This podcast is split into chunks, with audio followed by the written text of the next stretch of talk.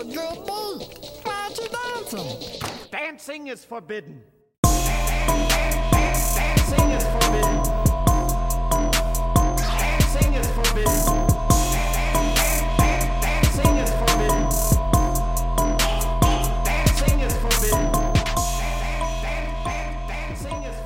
Yoo-hoo running crew, welcome to Dancing is Forbidden, an Aqua Teen Hunger Force exploration. I am Ronnie, and on this podcast, we successfully deep dove through every episode of season three. Is deep dove is that a, is that the right word? I don't know, but you know what you know you know what we do here. We talk through all the episodes, and now it's time for our season retrospective, where we're going to be looking at season three as a whole and just kind of wrapping it up before we get into season four.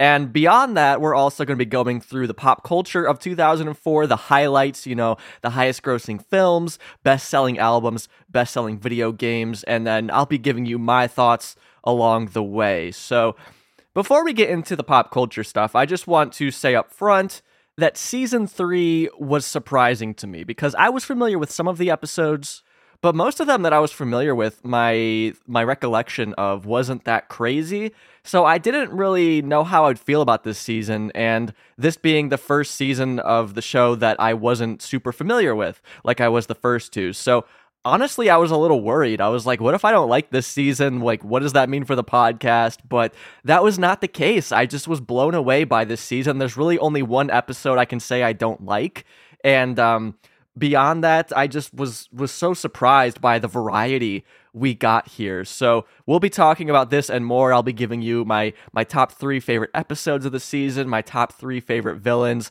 Of course, there weren't that many villains, but uh, we'll, we'll be talking about the ones that we can here. I do want to to pay respect to the new villains that we got.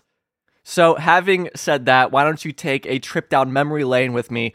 Let's talk about the highest grossing films of 2004. Okay, so coming in at number four, we have The Incredibles, bringing in $631 million this year.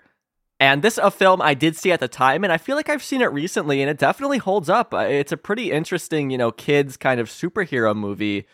And I'm looking at some of the trivia about it. One interesting thing here is it is the only Pixar film written by one person, which is nuts.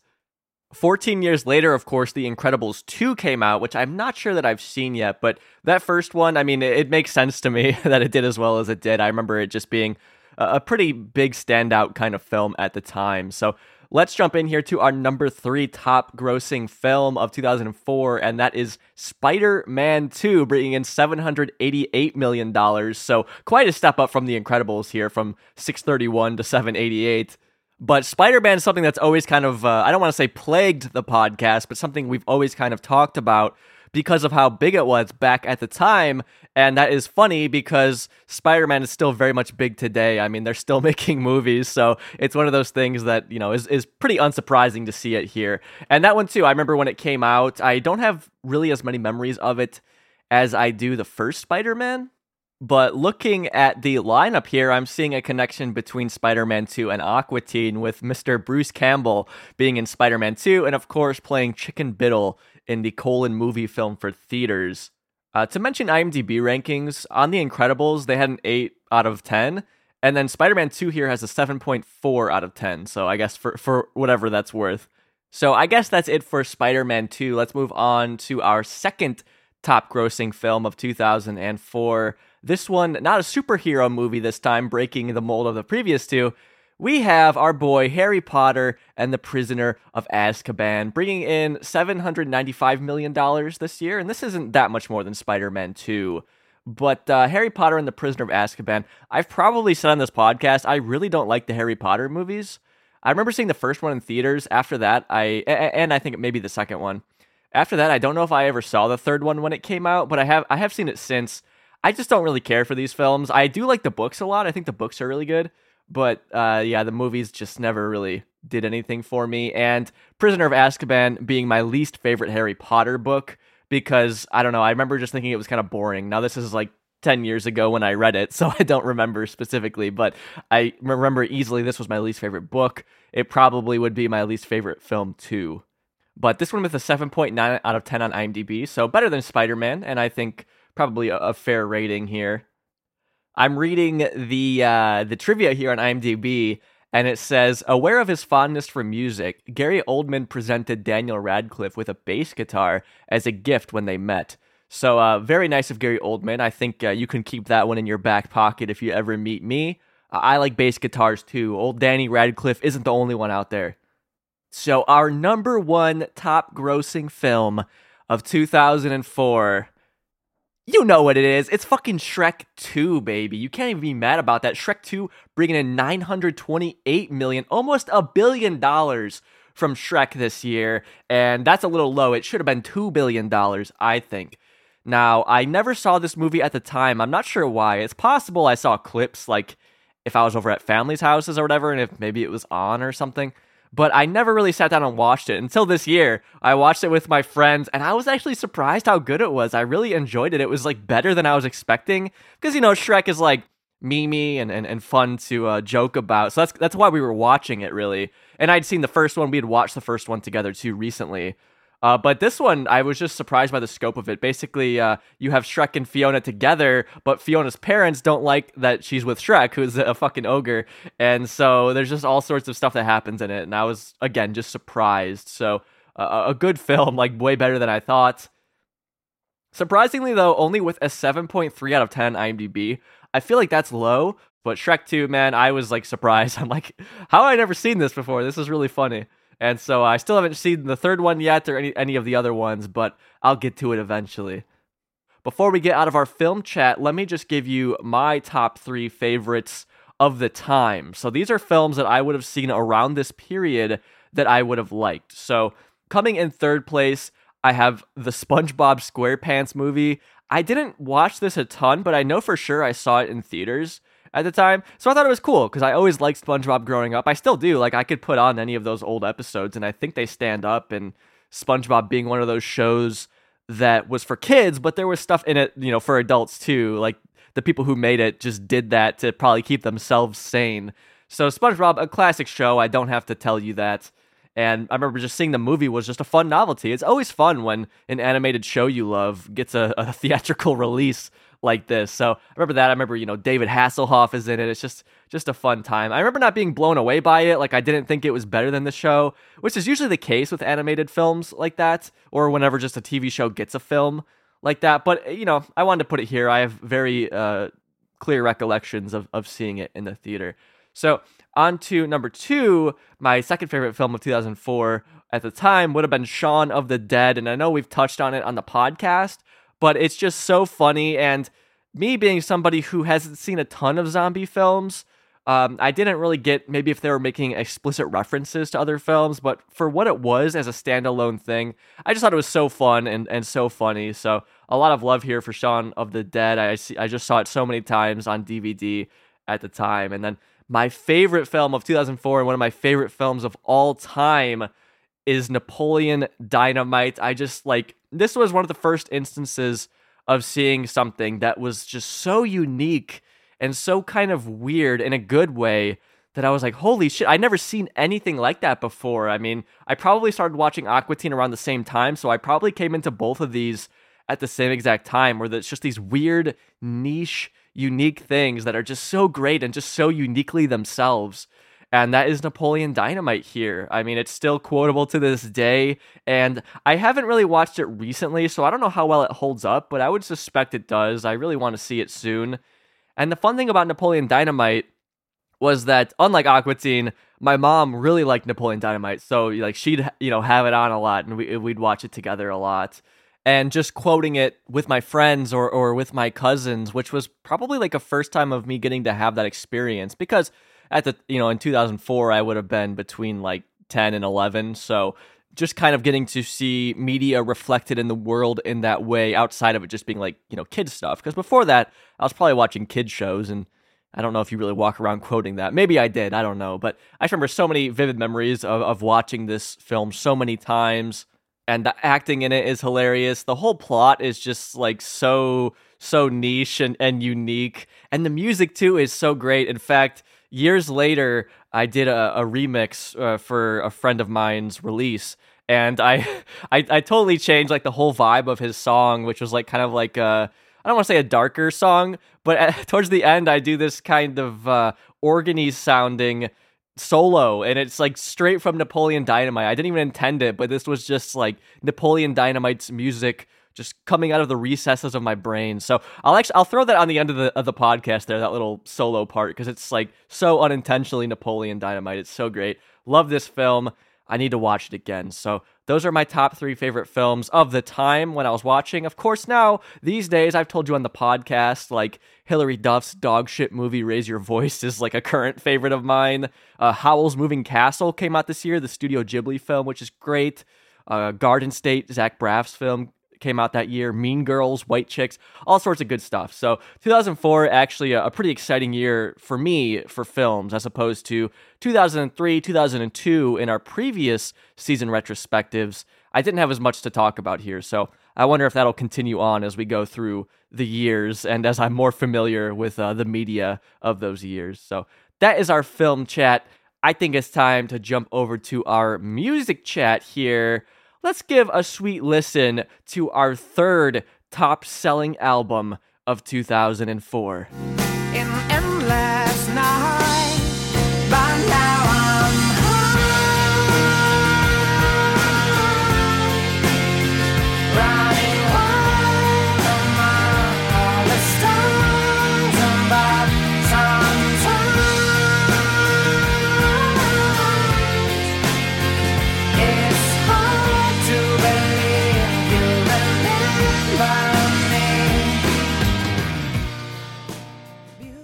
Our third place record here for 2004 is James Blunt with Back to Bedlam. Now, I just talked about this on the podcast back in the Hypnogerm episode, so I'm not going to dwell on it too much. But again, just my mom had this growing up. It was a hit at the time. I mean, it's the third best selling album, so no surprise that she was one of the 11 million people that bought this record in 2004. So I heard a lot of this. I really enjoy this record. I think James Blunt as a person seems pretty cool and a, a, very beautiful voice and some catchy songwriting. So I'm not going to talk too much about it again because I did talk about it in a previous podcast episode. But I should say there is an asterisk after this album, and technically this was the fourth top selling album. The real third was Guns N' Roses' greatest hits, but that's like all 80s songs and some 90s songs, so I didn't want to include it. So this was the fourth top selling record technically, uh, but uh, in terms of new music, this would have been the third. So sorry, Guns N' Roses. I love you, but I didn't want to have to talk about uh, an album comprised of hits from the 80s. So next up, our second place album. What is it?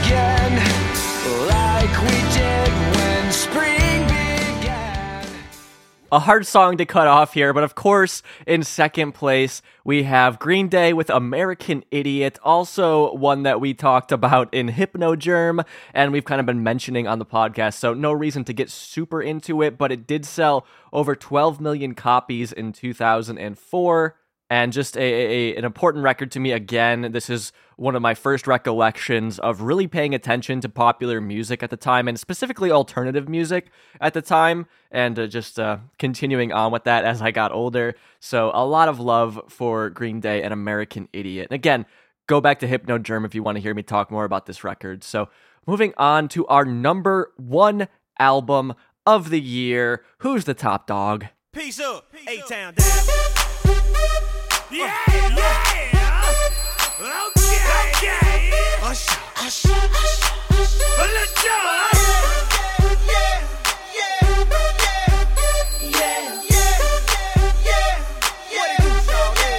Let's go. In the club with my homies, trying get a little VI, keep it down on the low key. You know how it is. I saw the shorty, she was checking up on me from the game she was.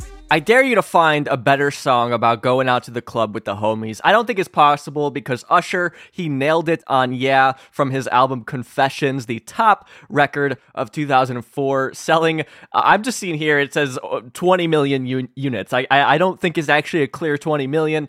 I don't know what the deal is, but that's 8 million more than Green Day's record of 12 million, uh, 12.4 million specifically. So Usher Confessions uh, specifically, the song, yeah. I mean, we've talked about that on the podcast. We've talked about this record on the podcast back in the uh, Unremarkable Voyage episode.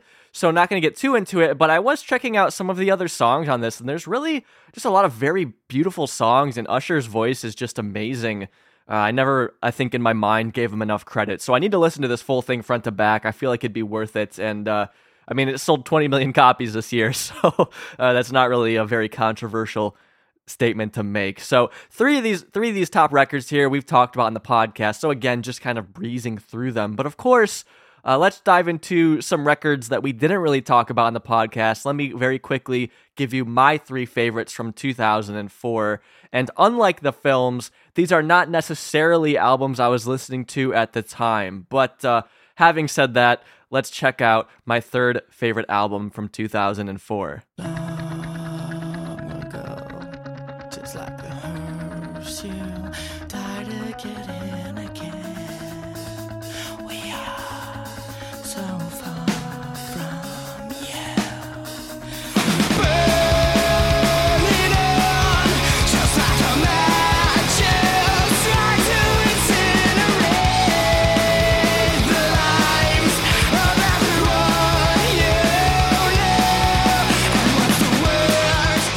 My third favorite record from 2004 is My Chemical Romance's Three Cheers for Sweet Revenge. Not really a surprise. I think it was the season one retrospective where I talked about their first record and how much I love that one.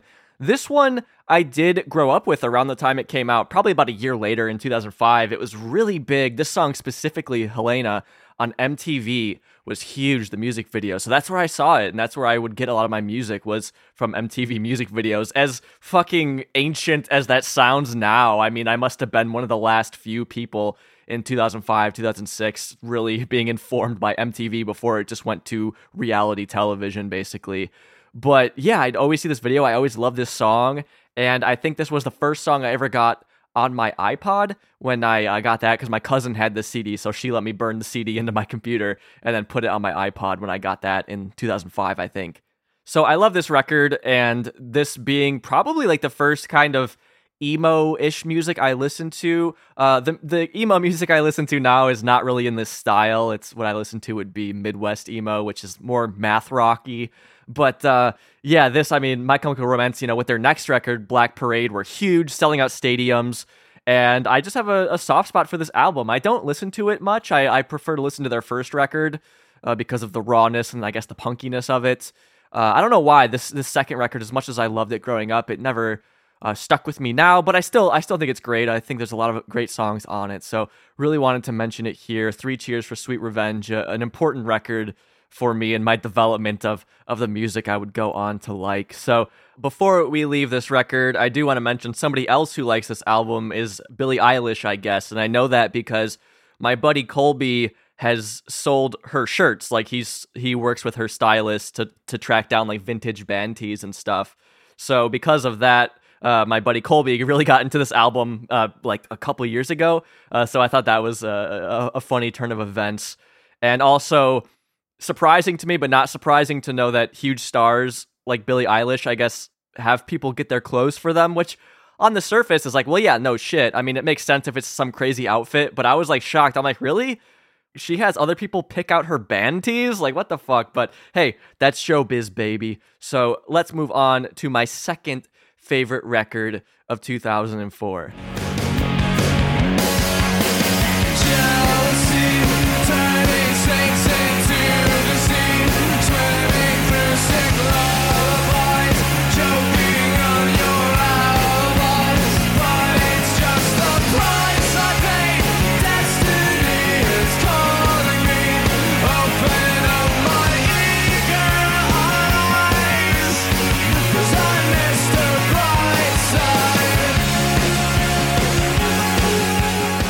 My second favorite album from 2004 is The Killers with Hot Fuss, of course, and their mega super duper smash breakout hit, Mr. Brightside. And I remember this song when it came out and just hearing it everywhere and always wanting the CD. I didn't get it until years later, but this song was just everywhere. I mean, if you were around at the time, I'm sure you're well aware of that.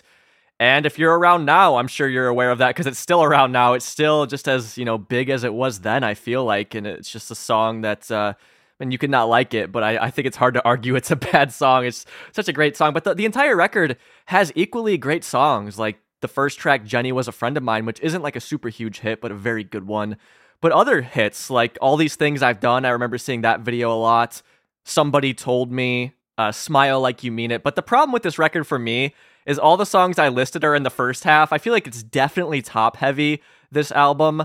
Um, so because of that, it's not one of my favorite Killers records, and in fact, it's like way different than anything else they did.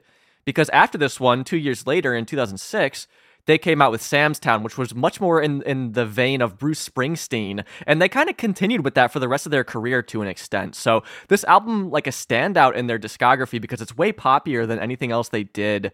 And also, you have like Brandon Flowers, like singing in this kind of uh, faux British accent at times, even though he's from like the, what Western United States. Like it doesn't really make sense.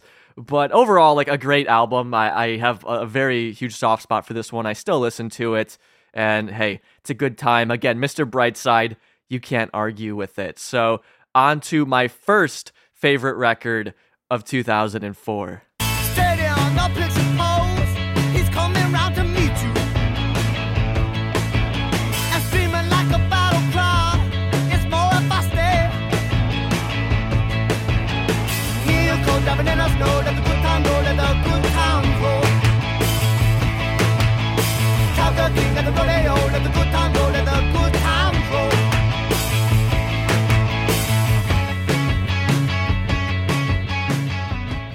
No surprise if you listen to the Spacegate World coverage, but my favorite record from 2004 is Kings of Leon with Aha Shake Heartbreak.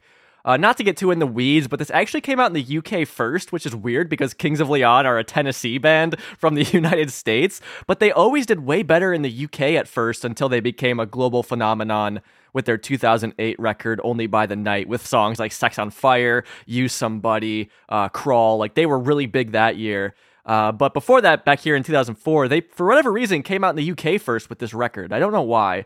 So in the US, it's a 2005 record, but I want to talk about it here. And yes, I love this record. In fact, looking at my Last.fm account, which logs all of my plays, I'm a huge music data nerd. Uh, this is my seventh most played album of all time. So just to give you an idea, I've bought it several times over, and uh, just so much love for this record. I can't sing its praises enough. And yeah, just another one of those bands that uh, ended up becoming huge, like uh, My Chemical Romance. And I guess maybe the Kill- the Killers were huge with their first record, though, unlike these other bands. But uh, I just prefer prefer the earlier records for whatever reason. Uh, I think it has to do with both bands being so young. Like Kings of Leon, I've said it before, but they're a family band. So three of the guys are brothers, and the, the lead guitarist is a, is their cousin. And when their first record came out the previous year, so if you listen to the last retrospective, you know, I, I love Kings of Leon. I talked about their first record on that one.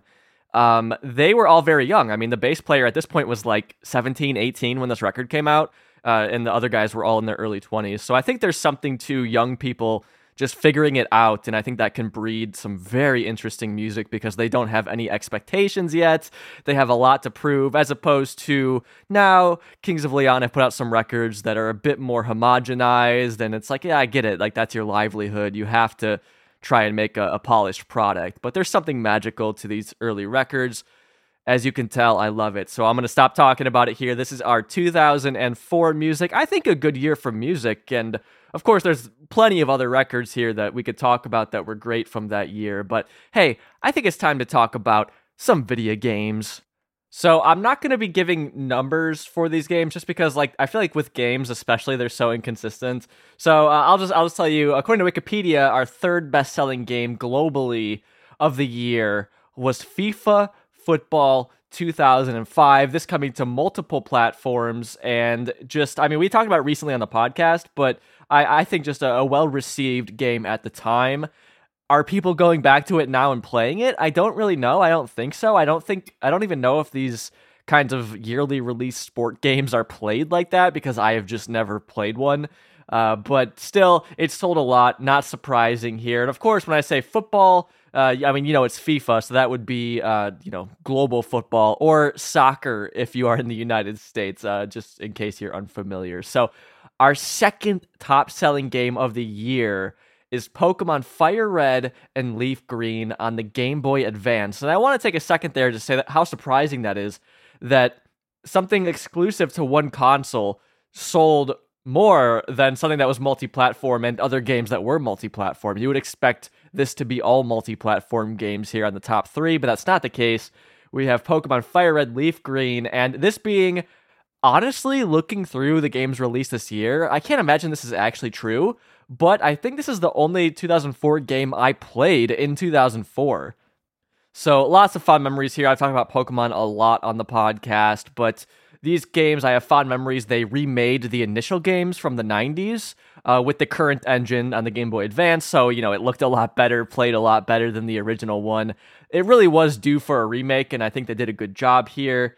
However, having said that, I find the like just this this era of Pokemon games, the first era, kind of boring maybe compared to what they did later on. So not really something I'm rushing back to play, but I did play the hell out of it. I know I had for sure over a hundred hours on my Game Boy Advance copy uh, before I restarted it. I, I still have the copy, but uh, I, I've given it to uh, to friends since then, so I don't have my original files on there. But I do still have my Charizard from when I got this game. I, I've transferred it up all these years, and I have it on my Nintendo Switch right now. So uh, pretty cool there, I guess, to have this this digital pet for so long. But our top selling game of 2004. No surprise here if you've listened to the other retrospectives. We have Grand Theft Auto San Andreas, another exclusive to the PlayStation 2.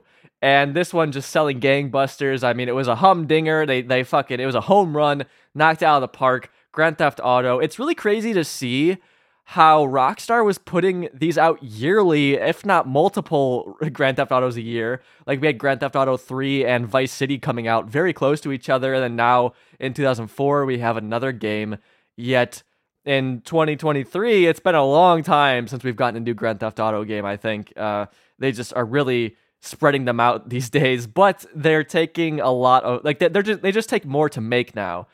I think that the the iterations between these early Grand Theft Auto games, the jumps weren't as extreme as opposed to now. Like the the last Grand Theft Auto game, Grand Theft Auto Five, was like huge. It was like a huge advancement from the previous game. So it makes sense why they're, they're taking like ten years to come out with the next one. But yeah, San Andreas. I never actually played this one, but I was looking. I did play Vice City. So I was comparing it to Vice City here and just looking up comparisons. And I guess San Andreas is just considered a better game. It looks better. Uh, there's more tech behind it. The gameplay is better. Uh, the the missions are more interesting. Not to say Vice City is just inherently a worse game, uh, because there are some realms that people thought it, it did better than San Andreas in. But San Andreas here, I am not surprised to see it at the top of our list. So very quickly to give you my top three from 2004. Like I said, Pokemon Fire Red was the only one I played in 2004, so that's coming in at my third pick just for nostalgic reasons, even though I don't think it's the best Pokemon game or anything like that. Uh, in second place, I have World of Warcraft. I talked about that on the, on the uh, Carl, the Spacegate World episode, so I'm not going to get too into it, but I really love playing World of Warcraft in two- 2020. I had a blast with it. Of course, I didn't play it back when it came out, um, but really like that. I'm, I'm sure I'll maybe try and play it again eventually, but I was surprised how much I liked World of Warcraft. Uh, and then in first place, no surprise, Half Life 2. I'm a Half Life fanboy, and that game came out in 2004. Talked about that again in Spacegate World. I guess in hindsight, a mistake for me to get so in depth on these games in that episode if I was going to be talking about them here, but I like to contextualize things so you know kind of when things came out in comparison to the Aqua Teen episodes. But yeah, Half Life 2. Um, I, I am always replaying the half. Well, not always, but I have replayed the Half Life games. I love the Half Life games. They're classics. You can't go wrong with them. So that is our video games from 2004. You know what? I just realized this is an Aqua Teen podcast. Why don't we talk about some Aqua Teen Hunger Force?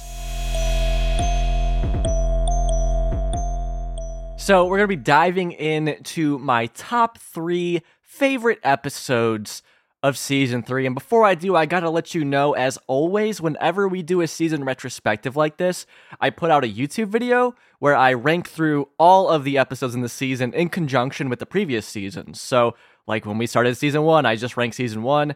When we did season two, I added in season two to that, and now I added in season three. So if you'd like to see that YouTube video and how I came to my kind of conclusions and, and where I placed each episode this season within all the previous Aqua Teen episodes, check the description there. Hope you like it. Uh, just, you know, nice. It's a nice time to talk about these episodes in a shorter, different kind of format. But what we're doing here now is because I made that video, I know what my top three favorite episodes are. Before making that video, I didn't know, but now I know. My third favorite episode of season three is. Carlos! Oh, oh, you got a big old piano on your back. It's an ENO. What the hell's that? It takes your MP3s that you download live off the internet and transforms them into this song. Yeah, but will it do the ultimate song? Boston's more than a feeling. Yeah, it'll do anything and turn it into this song. You're serious? Here, I got you one. Friggin' awesome. Do you like to do the treadmill? Exercises for women. Now you can. The concert's in your head. My third favorite episode from season three is E Dork. I love Carl there. Freaking awesome. like he's so into it. And uh, of course, I don't want to drone on too long about these episodes because you can just go check out the full, you know, deep dive into it. But I just like this one held up to me. I had seen it before and I didn't know, you know, going into it how it would be. But it's so funny. I love seeing them use technology in the show and just have this completely cumbersome, inefficient, stupid technology. But then they have Shake being its basically salesman the entire time, talking about how great it is, even though we can see visually it's absolutely ridiculous. God knows how much money they spent on all this stupid crap that doesn't really do anything new. And just to this episode's credit, I love in the way that they built this episode that it's one where there isn't a whole lot going on visually, particularly in the second half, when Shake is basically just standing outside, shrinking into the ground because all this stuff is so heavy. But they're able to pull it off and just have a, a hilarious, absurd episode. So I can't sing the praises of this one enough. There's something almost satisfying to me watching Shake's kit build up over the course of the episode. So instead of most episodes have some sort of slow burning body horror, say something like Supermodel, but in this one you just watch this whole uh, technology e ecosystem thing just build up and up and up, and it's it's really fun. It's a good time, and there's just nonstop hilarity. Anytime that Shake and Carl are on the same page on something is usually gonna be fun. So that's what this one is. So let's jump in and discuss my second favorite episode from season three. Congratulations! You're the Moon Master. In your face! Unbelievable. No way! Beyond all comprehension. Nobody makes it past level three. Well, except I did. Remember me, guys? That's him. You remember him? Hey, guys. Oh, yes. How surprisingly delightful. Two moon masters in one house. What are the chances? I'm not surprised. Me neither. I'm damn good. Earning its place as my second favorite episode of season three, we have Moonmaster, also known as Mooninites 4, the final mooning. And in this one, it's just such a fun time. You have the Mooninites coming down, not only tricking Meatwad, not only tricking Shake, but also tricking Carl into joining their MLM scheme. And it's so funny when Frylock is the only other guy in the episode not wrapped up in this. So then we see them just kind of assault him, trying to get him to sign into this it's such a good time from top to bottom. Me being somebody who loves MLMs and, and that kind of thing, just just looking into that. Of course, uh, I feel terrible for the people who aren't on top, who aren't profiting, which is most people within the program. But on to this episode, and I think really to this season's credit with the Mooninites, because this episode isn't the only episode this season with the Mooninites, and it's not the only episode this season with the Mooninites that does something differently because even though the remooned episode is not one of my top three picks, I did appreciate the way that that one used the Mooninites in a different way. They were actually working with the Aqua Teens in that episode and not taking over the episode as much as contributing to it with the Aqua Teens. And here they do a different approach in that the Mooninites, again, they're not in your face the whole time. In fact, they're not even in the episode that much. They come down, do their thing, and then they leave again. And that pattern is repeated throughout the episode, and they really drive the point of the episode. They drive the humor, but they're not in it. And I really do appreciate that, that Matt and Dave were playing with using the Mooninites in these different ways, as opposed to the first two seasons where basically, you know, they show up and they just fuck with the Aqua Teens in this very just outright and obvious way. This time it's more subtle, and I just really appreciate it. So, such a great episode. Moonmaster. I love it so much. I'll never get sick of it. And uh, hey, it's not the last Mooninite episode, so we'll see how they continue on using the Mooninites. But until then, let's jump in and talk about my favorite episode from season three. Friends, relations, whatever the hell Meatwad is. I've lived a full life. It's actually been pretty bitchin'. But now, regrettably, my life has been taken. Please bury me with all my stuff because you know it's mine. Dearest Meatwad, turn on that dumb game because I'm gonna wail on you from the grave, baby! Suck it up, mother! Missing you already. MS. Fryman, I am so sorry that uh, I can't press charges here. Yeah, me too. Coming in at my number one spot is no surprise here. It is Video Ouija, what I feel is a very, very classic episode of Aqua Teen Hunger Force. And this being one that I was very familiar with before even starting the podcast. It's one that I saw a few times on TV as a kid. I always loved it. And going into it here, it was no shocker to me that I still loved it. It was still great. It still held up. We have just so much going on here. I mean, you have Shake killing himself at the beginning of the episode, driving the episode with his death, but we have the video Ouija component of this whole video game aspect that Moonmaster touched on as well. And then we get, of course, the whole Billy Witch Doctor section, which I'm not going to talk about much here because something tells me we're going to be talking about old billywitchdoctor.com in a little bit but there's so many moving parts to this episode so many different aspects of it and to me so far up till this point in aqua teen it is easily the best season opener. I mean it's just a classic episode. I know Rabbot is a classic episode in so much as it's the first Aqua Teen episode, but I mean, I don't, you know, I don't think anybody's arguing it's the strongest. I don't think anybody's arguing that Super Birthday Snake is the strongest. But I think there's a good argument to be had here that this episode, Video Ouija, is the strongest. Of course, it's missing Shake, but it's an episode really about Shake. And we, we touch base with him a few times. He has some great lines in this one. All the characters just have time to shine in this episode. So, uh, no surprise here from me that it is my favorite episode of the season. The previous two, I think, come very close, but this one, not only do I think on a technical level, it's just a, a fantastic episode, but for me, on a, on a nostalgic level, I just remember this one being a little kid, loving this one so much, and now here I am, almost 20 years later, loving it even more. So, those are my top three favorite episodes of season three. We had E Dork, we had Moonmaster, and we had Video Ouija. Of course, if you'd like to let me know yours, link in the description to find me. I'm at Aqua Teen Pod on Twitter, Instagram, and now Threads.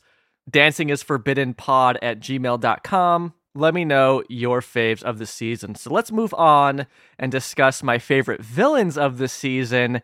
Coming up in my number three villain spot is. I win, brother. I win, I win, I win. In your face, fella, like I win. Come on, where's everybody going? My third favorite villain from season three is the parasite from South Bronx Paradise Diet. And I know this might be a controversial one because we only see the parasite at the very end. But if you think about it, he was controlling Carl throughout most of the episode. So I don't even know if I touched on this in the podcast episode, but he's kind of like there, but not really. It's kind of cool the way that we get this reveal of a villain that was there the entire time. But besides that, we have Akhenaten Nickens, who was a little kid at the time, just doing a great job.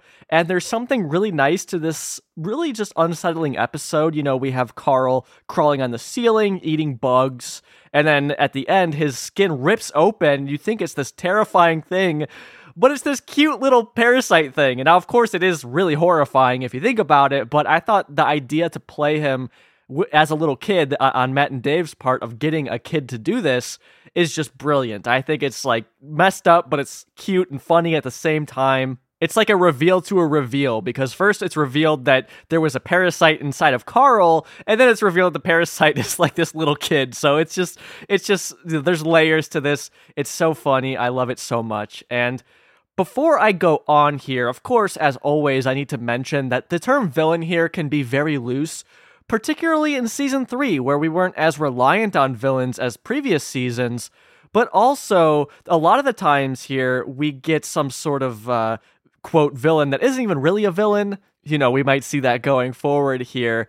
And worth mentioning that any villain that has shown up in previous seasons is not qualified to be here. These are just within the brand new season three characters. So, with that out of the way, let's jump to my second favorite villain of season three. Where's your phone? You can call Candyland with this one. Talk to Gumdrop Lil. You need a calling card made of candy. You are in big trouble. I want the real phone and I want it now or I will tear your soul apart! Tell who? The rage of hell will feast upon you and I'll make it happen! My second favorite villain from season three is Robo Sitter, played by Sarah Silverman. And I just love how Sarah plays this. And of course, the Robo Sitter in front of Frylock, at least in the beginning, is, you know, well behaved, well mannered. And then as soon as the adults are out of the room, she just goes fucking psycho on Meatwad here. And it's so delightful. And I said it in the podcast episode, I said it in the ranking video on YouTube. I'm going to say it again. It is really sad to me that Sarah Silverman didn't come back to Aqua Teen to play more characters. She could have been a regular on the show, I think. She just really has that it factor that I think jives well with Aqua Teen. She seems to just I don't know, the way the way she played this character just fits in perfectly to Aqua Teen. It's not even so much, oh wow, there's a uh, a guest star here. It's also like, wow, this really fits in perfectly. So, I really liked Robo Sitter diving into that episode. I didn't think I was to like it based on my recollections of it as a kid, but I was blown away by the episode. I thought it was a very good one, but also by Sarah's performance and just the Robo Sitter character in general is so funny to me. I mean, after that clip I played, she picks up the phone and she's talking on the phone to a character named Sheila, but you hear that it's just a dial tone. Like she's not actually talking to anybody. She's just absolutely insane. It is so funny and I think stands as one of my favorite villains of season three and one of the real, just kind of traditional villains of season three, which again, this season did not have that many of. I mean, there's a, a few extra new characters here, but not many of them are our classic villains as we saw, especially in the first season of the show. But I think Robo Sitter really uh, is in that vein. So, really appreciated seeing her here. Let's go and talk about my favorite villain from season three of Aqua Teen. Please, please, all together. Hold hands. No, no, no, no, no, no, no, no, no, sir. I don't know what kind of vibe you think you got off me, but uh, I don't play that way. I'm not that way. I mean, I don't uh, do both sides of the field, uh, offense and defense, you know, with the short shorts. No. Carl, it's just a seance. It's not that way. Come on, will you? Now, please, kiss him deep with tongue. Do what? just kid. Just kid, dirty boy. My favorite villain from season three is no surprise here, not only because I hinted at it, but my favorite episode was Video Ouija. Makes sense that my favorite villain is BillyWitchDoctor.com. I mean, first of all, he has a website in his name. That's just classic Aqua Teen territory. Really just telling of this period in in technology, how you know dot .com it was like this big thing at the time, and and just characters straight up having that in their name. Of course, in season one we had Wizard.com, and here BillyWitchDoctor.com. But I just love the way that when this character is introduced, you think it's just going to be, oh, okay, it's a witch doctor stereotype. They're going to play with that. But he really has this personality of his own. And he is just so funny. He's always dunking on them, always making fun of them, always having them do just silly things and fucking around with their trust and being so incredibly unprofessional in the process. I think just makes him one of the most delightful villains. I have to address here, you know, the term villain probably not accurate, but of course, the term villain in Aqua Teen has always been kind of a loose definition because there's very rarely just an inherently bad villain on the show. A lot of the times, the characters, even if they hate them, like the Mooninites, they still kind of hang out with them and, don't mind when they're around. So, I mean, in terms of like notable guest characters in the show, for me, or at least the season, but also in the show in general, BillyWitchDoctor.com is up there among the best of them because I just love the way that they subvert your expectation of what this character is going to be and just give him such a fun and, kind of carefree personality. I am sad we didn't get more of him. So, those are my top three favorite villains. Looking through the villains on this season, um, it wasn't hard to come up with, with a list, but there aren't that many as opposed to other seasons. And a lot of the ones that we get are only for a little bit. For example, we get Dracula in the Little Brittle episode, but it's like, well, you know, not, not, not a whole lot happens with him. Um, you know, we get like Uncle Cliff, who's fun. We get the Gorgatron. We get uh, Ted Nugent. I mean, there's all sorts of stuff going on here, but there weren't a lot of of standout original villains. Again, these are original to season three, so Plutonians, Mooninites not on the table here. Uh, even even Little Brittle I didn't include because it's really just MC Pee Pants. And at times it was like, okay, well, there's Hypnogerm. There's a bunch of extra characters there. Do I write all of these down? I guess ultimately you could and you should. I mean, I do plan to rank all of the villains at some point, probably once we finish up with the podcast, uh, finishing up covering the show. Uh, so there's like all sorts of new characters in Hypnogerm, but I just really went with these more memorable ones to me and for the reasons that I gave. So there's actually a lot of different answers that could be had here. Again, if you want to let me know your favorite villains, please do. But of course, we'll address more of how Aqua Teen handled villains coming up. But before I go and, and wrap this up with my overall thoughts on season three, I thought we'd do something a little bit different that we haven't done in previous retrospectives, which I'm now kind of realizing is a missed opportunity. I kind of want to take a moment to talk about Adult Swim as a whole in 2004. First up to our lineup. Now, of course, this is just a peek at the lineup of what was airing while Aqua Teen was, which was like the late summer, early fall of 2004. You know, we had Family Guy, Harvey Birdman, Sealab, Aqua Teen, Brak Show, Venture Bros, The Oblongs, and Home Movies. And I've said many times, I really, truly do love this Sunday lineup. I mean, this is like, you can't get much better than this. You have all these great Adult Swim originals with like Family Guy at the beginning, and then you have The Oblongs and Home Movies. Of course, Home Movies kind of was an Adult Swim original after a certain point but I really like this lineup. The only thing that bored me was the fact that Aqua Teen was the only new show having episodes out that, or, or at least having a new episode. Again, there was the Venture Bros premiering their episode typically the Saturday before, so one day before. So I would assume most people were seeing it here for the first time, unless you were either a Venture Bros fanatic or you just liked the anime lineup on Saturdays. But I guess uh, in a way, it was kind of two episodes. But in terms of just these shows, I really do like this lineup. But let's move on here and talk about the shows that were introduced in 2004 to Adult Swim. And on the non anime side, which is, I, I'm assuming, more of, of your interest, first up, we have Stroker and Hoop premiering in 2004. According to Swimpedia, Stroker and Hoop only aired twice in 2004 with the episode Car Trouble, aka Feelin' Dirty, so this one originally aired in August and then re-aired in October. So not a whole lot to say there, but this was Casper Kelly's kind of debut original show on Adult Swim. I think we need to cover one of these on the Patreon because I remember when this show was airing, but I remember not really being into it because I was a kid. I feel like this one isn't probably great for kids to like really latch on to like something like Aqua Teen. But looking at the lineup here, I mean, you have Jon Glaser, who I just love. I mean, again, you have Casper Kelly on this. So I really think it's something we need to watch at a certain point. In case you're unfamiliar, uh, the synopsis here on IMDb is that uh, Stroker and Hoop are a duo of inept private investigators living in contemporary LA.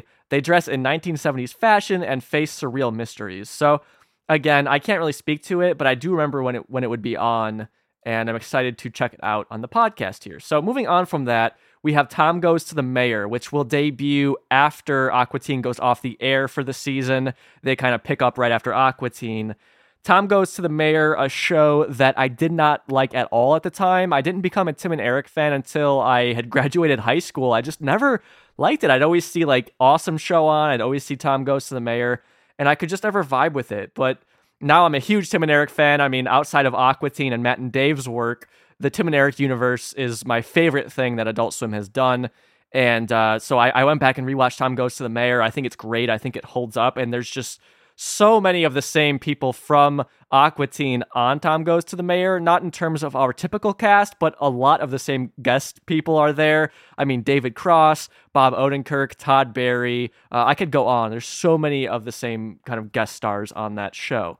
So at some point, I mean, I'm just deciding we're going to cover Tom Goes to the Mayor on the Patreon just because it's uh, one of my favorite, you know, at least I love Tim and Eric at least. And I wanted to do something with my wife where we would kind of go through all the episodes because she's a big Tom Goes to the Mayor fan and Tim and Eric fan too. But we haven't really figured that out yet. But that is something I, I think might be fun for the Patreon is to go through all those episodes in a very quick, kind of brief way.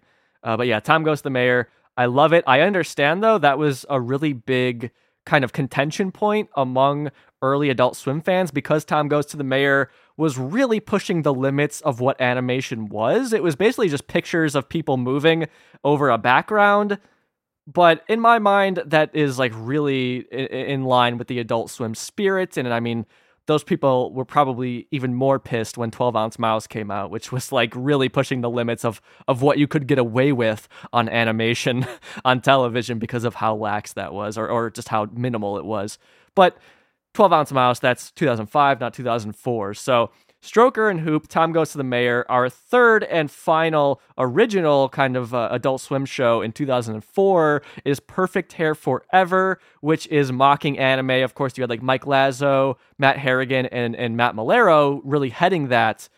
And you had like Dave Willis on it and, and all sorts of things. So, another one we need to check out on the podcast. We've touched on it before because of the um, the anime talk show thing, because this aired right before the anime talk show but we'll have to sit down and watch one of these. But those are our three new shows this year, and definitely, you know, takes me back three very different kinds of shows.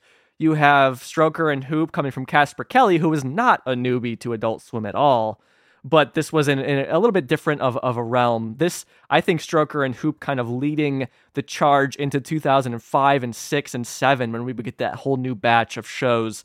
Stroker and Hoop really the, the first one to to accomplish that. I think that more. Uh, you know mid 2000s adult swim vibe. Tom goes to the mayor being the the you know introduction of tim and eric outside of the hypnogerm episode. You know tim and eric starting their own universe on adult swim and that starts here.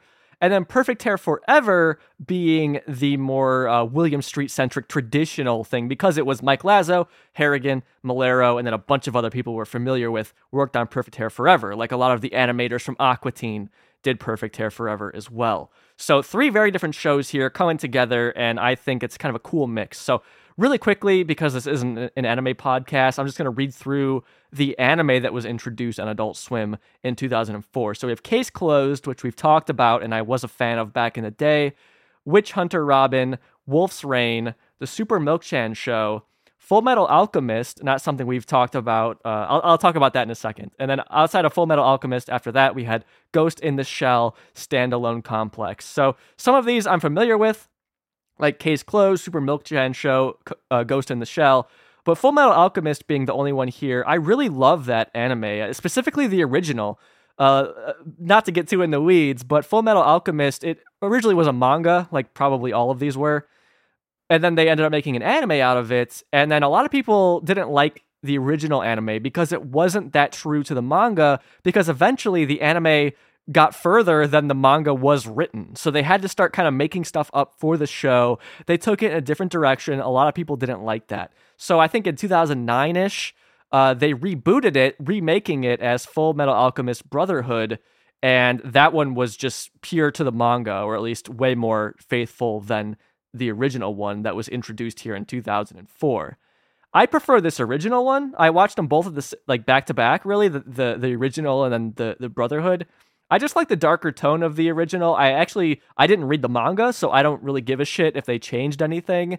And I like the differences in the original one here over Brotherhood, which was more, I don't know, actiony. I think Brotherhood did way better at world building, But this original one here, I just love the dark tone. I love the nihilistic ending of it.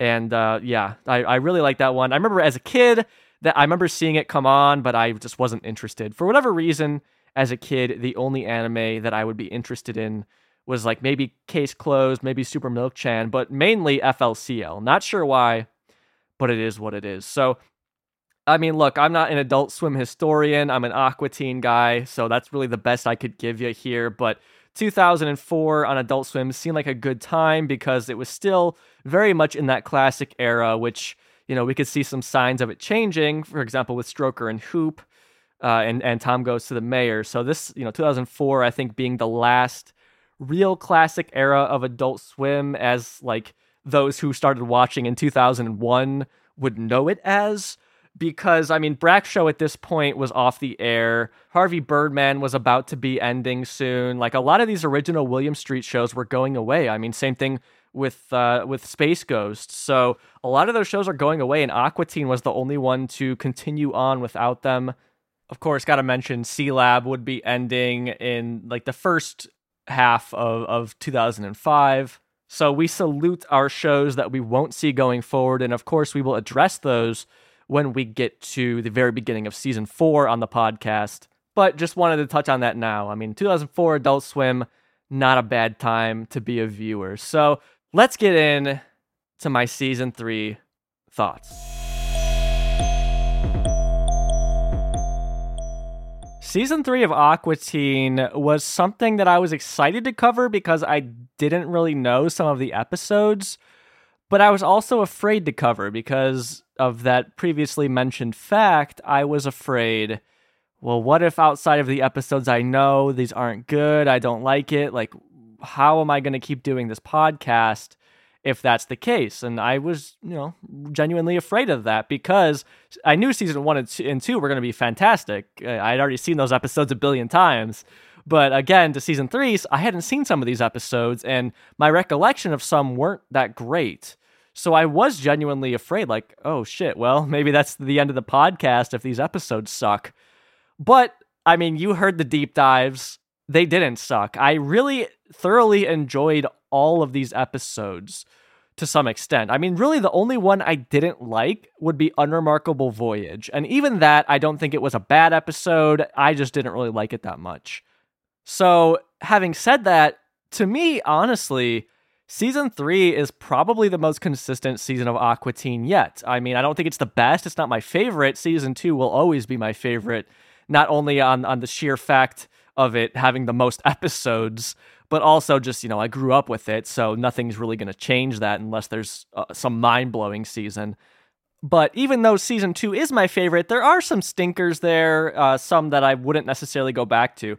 On season three, there's only one episode I really wouldn't go back to. The rest I felt were very enjoyable from from top to bottom.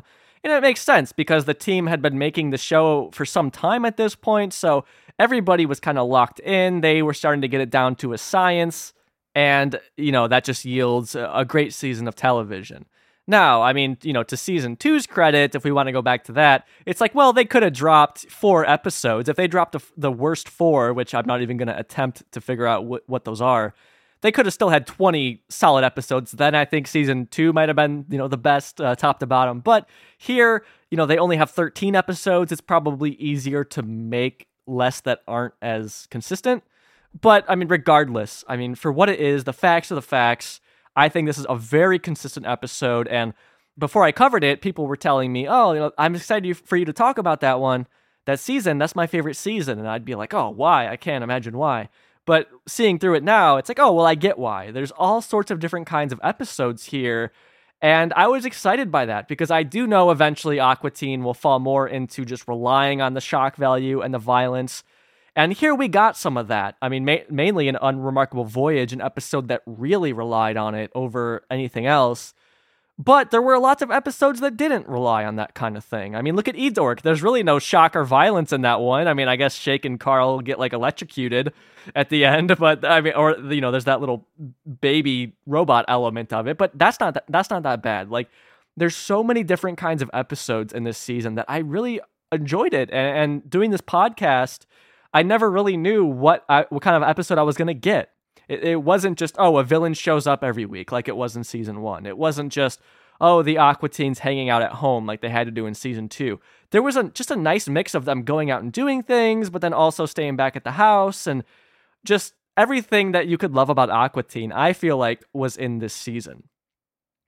Of course, they didn't rely on guest stars as much here. They didn't rely on villains as much here, but that's not knocking it. I mean, it's not even like it was just episodes where it was just the Aqua Teens talking. We did get some of those, you know, and some of those are my favorite, like E Dork, but uh, there's just a, a, a wide variety here, and they're just kind of playing like the greatest hits on how to go about doing an Aqua Teen episode, but also adding some new elements to things, and also because of the way that the they were able to do more animation wise and more, you know, technology wise, we were able to get different kinds of episodes like Hypnogerm. We couldn't have got anything like that in the first season.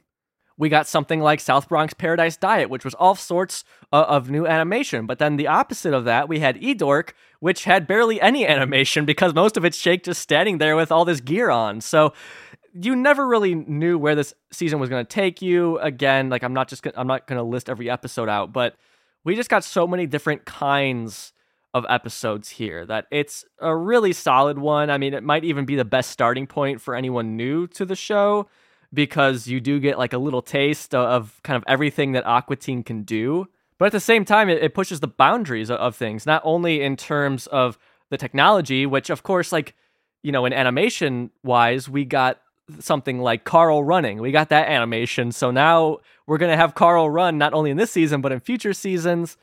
Uh, they can they can say asshole here. I mean, that goes to show how further uh, removed they are from being trapped under these hardcore standards and practices and, and, and kid vid laws where they can say asshole on Adult Swim. They can show blood. They can show piss. Like they couldn't show this stuff in previous seasons. So because of that, I think that season three is like such a good mix uh, of traditional Dadaist, space ghost, early Aqua Teen humor, but then also having some shock value to it and and violence and and sexual jokes too. But I mean, I want to mention something like Gee Whiz here, which really showed how comfortable everyone working on the show was, and that they had this barrier in front of them of they originally wanted to do this religious themed episode.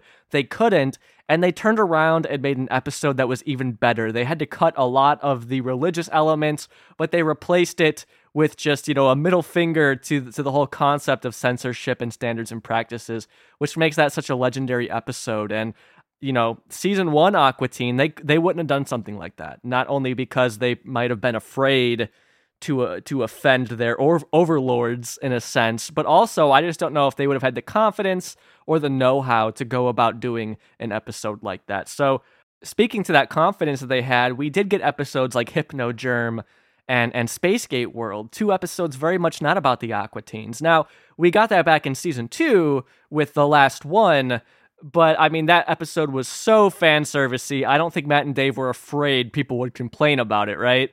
But with Hypnogerm and Spacegate World, you really do run that risk, especially Hypnogerm, and people very much did complain. But again, to what this season added to Aqua Teen was Matt and Dave showing that they're not afraid to write episodes without the teens in it, which we will see in season five uh, very heavily. I definitely noticed less of a body horror element to season three, which was explored a lot in season two. And I want to shout out Edork because that's like the um the opposite of body horror because we, you know, instead of having Shake, you know, melt over the course of the episode or whatever, we had him put more and more of this technology on. So that was a fun little observation. But we did get it, you know, with like South Bronx Paradise Diet specifically with Carl. And they did it in a really fun animation way of him crawling on the ceiling and, and elements like that. But overall, again, a very consistent season. I really enjoyed this season. I was surprised how much I enjoyed this season. It definitely seems like a natural progression for the show in terms of the network standards that they had to adhere to, but also the changing technology of the time, and of course, just the growing in skill set of those on the show. They just got better at making the show, and we see that in full force here. The last thing I need to mention here would be our cold open. Now, of course, the first two seasons we had Doctor Weird, which were written, you know, specifically to be cold opens, And then here in the third season, we had Spacecataz, which very much was not. It was written to be just, uh, you know, a full pilot. It was supposed to be a spin off show, and we get all into that over on the Patreon. But in terms of my preference here, of course, I mean, I prefer the Doctor Weird. I doubt that many people prefer the Spacecataz, especially if you know that it wasn't supposed to be cold opens. Having said that, as we will see in season four, after Spacecataz, we're not going to have any more cold opens. I mean, as this is the last season with cold opens, I understand why Matt and Dave stopped doing them, but yeah, I mean, here we could see something completely different, and it I could see it leading to confusion. I believe we mentioned it back in Remooned. We probably talked about it in Moonmaster as well.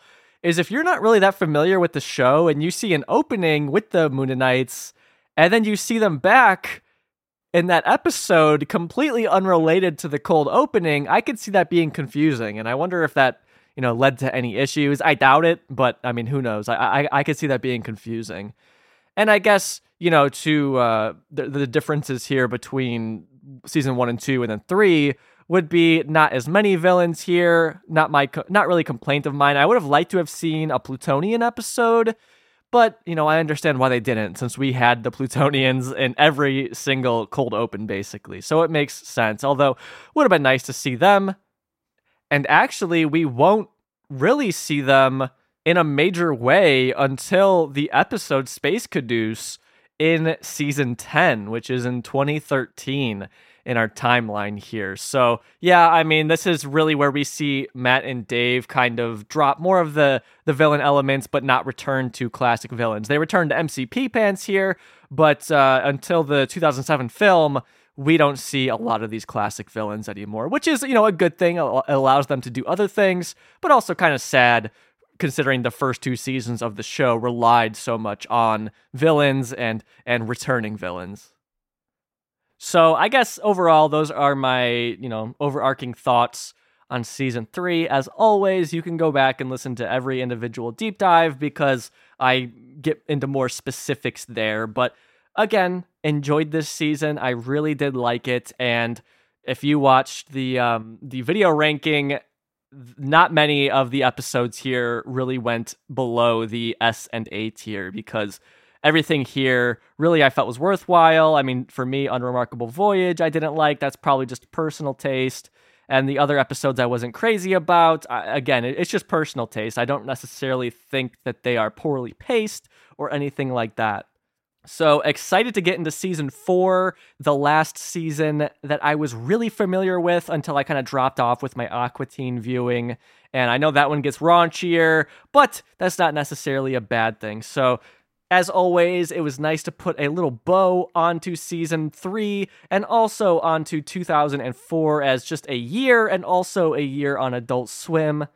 As always, thank you so much for sticking along with me throughout the whole season there, this whole first half of 2023. And the second half, we're going to be heading over to season four. But, you know, again, season three, it was a delight. And got to shout out our patrons here, our supporters, our moon masters who keep this show going and allowed me to deep dive into season three. So, of course, thank you to our Highlander Nick. There can be only one! There's only one season three of Aqua Teen, and there's only one Nick. And our number one in the Hood G tier patrons, the patrons who are number one in their respective hoods. We have Sean, Ian, Captain Buford, Robinson, Jason, Carl, Leshe Raton 69, Empower 706, and Shinsuki. You guys can listen to me talk about season three any day of the week. Next week, of course, we are doing a community jiggle, and then eventually we'll be starting season four. I'll see you then. Keep it cool. Take it easy. Bye bye.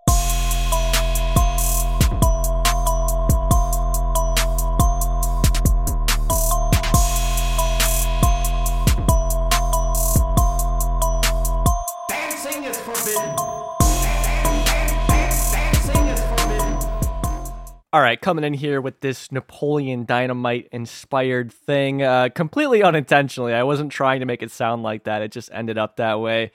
Again, it's a remix of a Friends track. I took it and what I would do at that time, uh, probably showing my intelligent dance music uh, affinity, would be taking like the clips they provided and then just chopping everything up really small. So like I chopped up the vocalist clip and and all that stuff. So um, a lot of it is original here. It's not like the original track, and and you can check out the full thing in the description. I'll put a link to it. I'm just not going to include the full thing here. I'm just gonna play you the end of the track. Enjoy.